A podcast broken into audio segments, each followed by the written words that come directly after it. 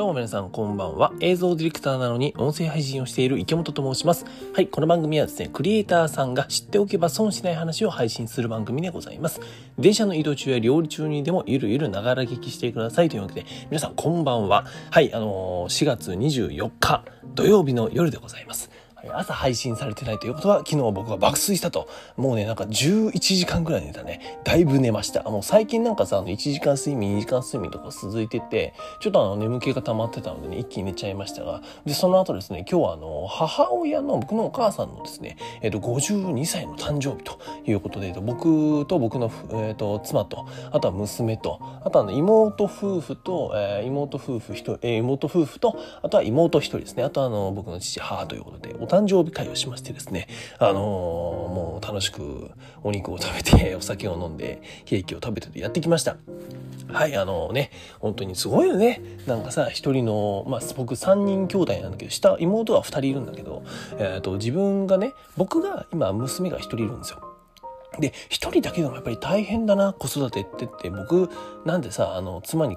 比べたら何もしてないかもしれないんだけどもやっぱ思うわけですよ。それなのにさ僕の親って3人育ててるんですよ。しかもみんな年子みたいなね。僕妹が1個下と3つ下だからめっちゃ近いんですよ。めちゃくちゃ大変だったろうな。それはあと精神的にも体力的にもあと金銭的にもね大変だったろうななんて思ってあの本当に日々感謝しております。本当にあの母よ誕生日おめでとうということで、えー、本題に入っていきましょう。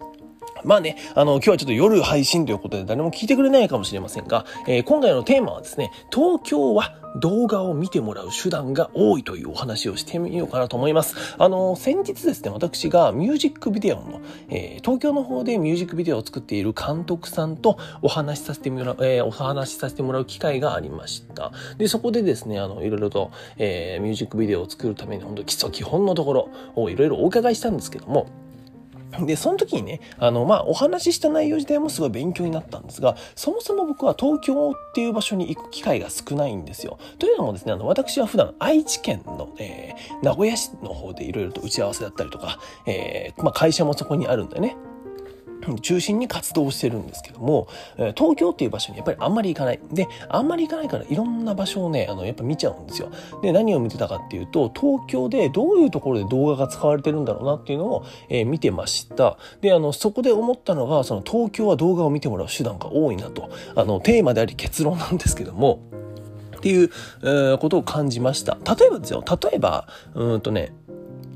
僕ね、あの、今回渋谷にお伺いしたんですよ。渋谷に行ったんですけども、まずさ、皆さん東京に住んでる人からすると当たり前かもしれないんですけども、渋谷を知らない方のためにお話ししておくと、えー、渋谷を降りてですね、あの、よくあるスクランブル交差点みたいなさ、あの、広いね、一番広いところなのかな？あそこの交差点ね、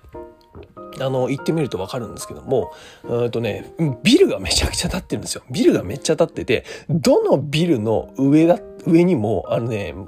デジタルモニターがついてるんですよ。大きい。もう巨大なモニターがついてんの。何面ぐらいあるんだろうなんか僕のイメージだと6、7面ぐらい、えー、モニターがでかいの、わ、でけえと思いながら、それぞれにね、あの別の動画広告が流れてたりさ、っていうのが、あの、見たんですけども、で、えっ、とね、名古屋駅だと、えっ、とね、どうだろうモニターってね、1個かな1個しか流れてないんですよ。名古屋駅降りて、新幹線から降りて名古屋駅出ると、えっ、ー、と、西口かな？西口だとね、あの、1個だけモニターがあるんだけど、あまり目を引かれないというか、感じなんですよ。ただ、東京のその渋谷駅を降りると、もうビルがさ、だーって立ってる中でもモニターがドンドンドンドンドンドンと、モニターがついてるわけですよ。でそこにそれぞれ動画が流れている。それだけでね、もうあの流れてる、もう動画が流れてる場所かなり多いなっていうふうに僕は思いました。うん。で、えっと、他にもね、あったんですよ。えっ、とね、名古屋、まずは名古屋の皆さん、うんとね、電車をちょっと考えてみる。電車で今回考えてみましょうと。えー、名古屋ですと、地下鉄がな、えー、通ったりとか、まあ、JR とかもね、いろいろあるんだけども、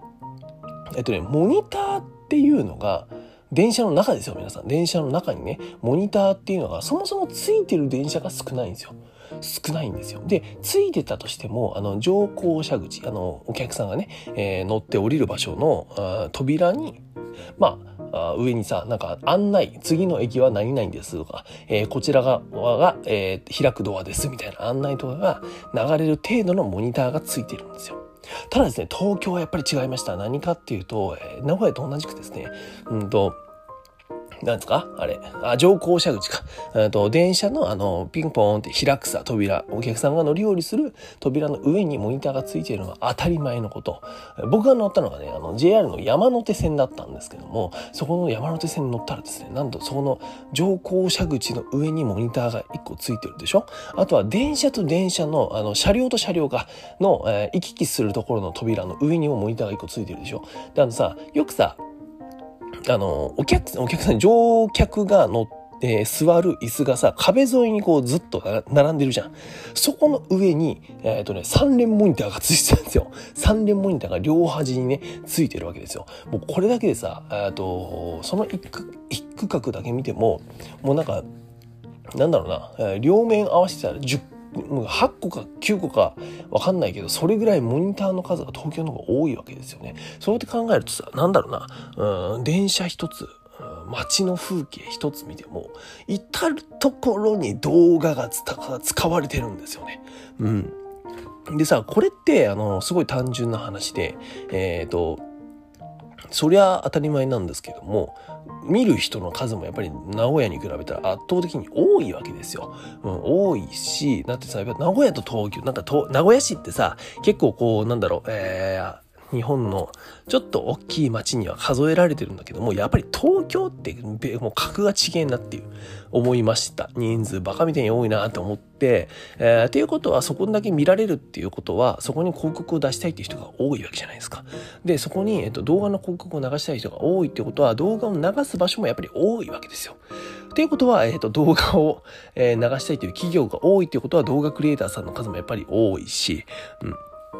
それだけ動画の需要も高いという話なんですよね。なんかすごいこうやっぱ人数が多い街ってそれだけで、えー、マーケティングみたいな話だったりとかさ広告とかさそういうのがこう好循環で回っていくんだなっていうふうに思いました。名古屋市なんてたかが知れてるなっていうふうに思いましたね。うん。だけど、とまあ、とはいえあれってすごい勉強になったなと思っていて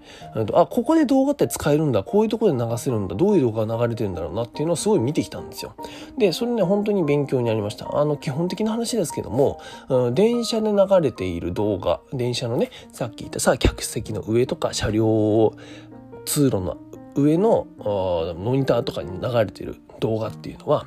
基本的に音が流れないわけですよ。だって電車だからさ流したところで聞こえづらくなるしうるさいじゃん。ということで音が流れてないっていうことは基本的に出てる人の喋りっていうのは全部テロップを入れてあるなとかさ、うん、基本的なんだけども、あ、それ知らないと作れないよねっていう話ですよね。うん、基礎基本だけどね。うん、でもそういうことも知れたのも一つ収穫だったなと思ったし、今更だけどね、うん、名古屋ではあんまりないからさ、うん、でもそこをもしかしたら名古屋の地下鉄だったりとか、上に走ってるね、JR とかでも、なんかどこかにお願いしたら流してもらえるのかなってちょっと思ったり、動画の可能性っていうのは、ね、やっぱどんどん広がっていくなっていうふうに思っちゃいました。うん。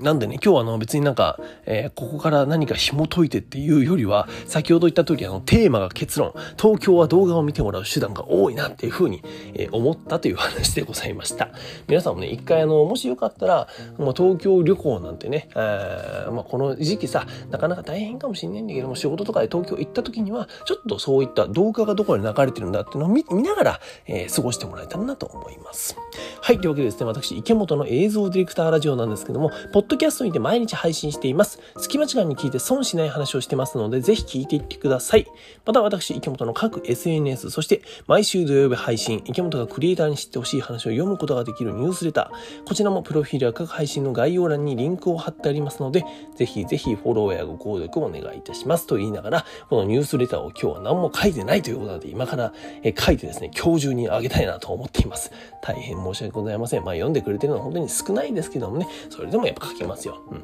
はい、それではですね、皆さん本日も一日お疲れ様でございました。また明日もね、日曜日なんでお休みの人いるかもしれませんが、お休みの中でも新しくて面白いこと始めていきましょう。映像ディレクターの池本がお送りしました。バイバイ。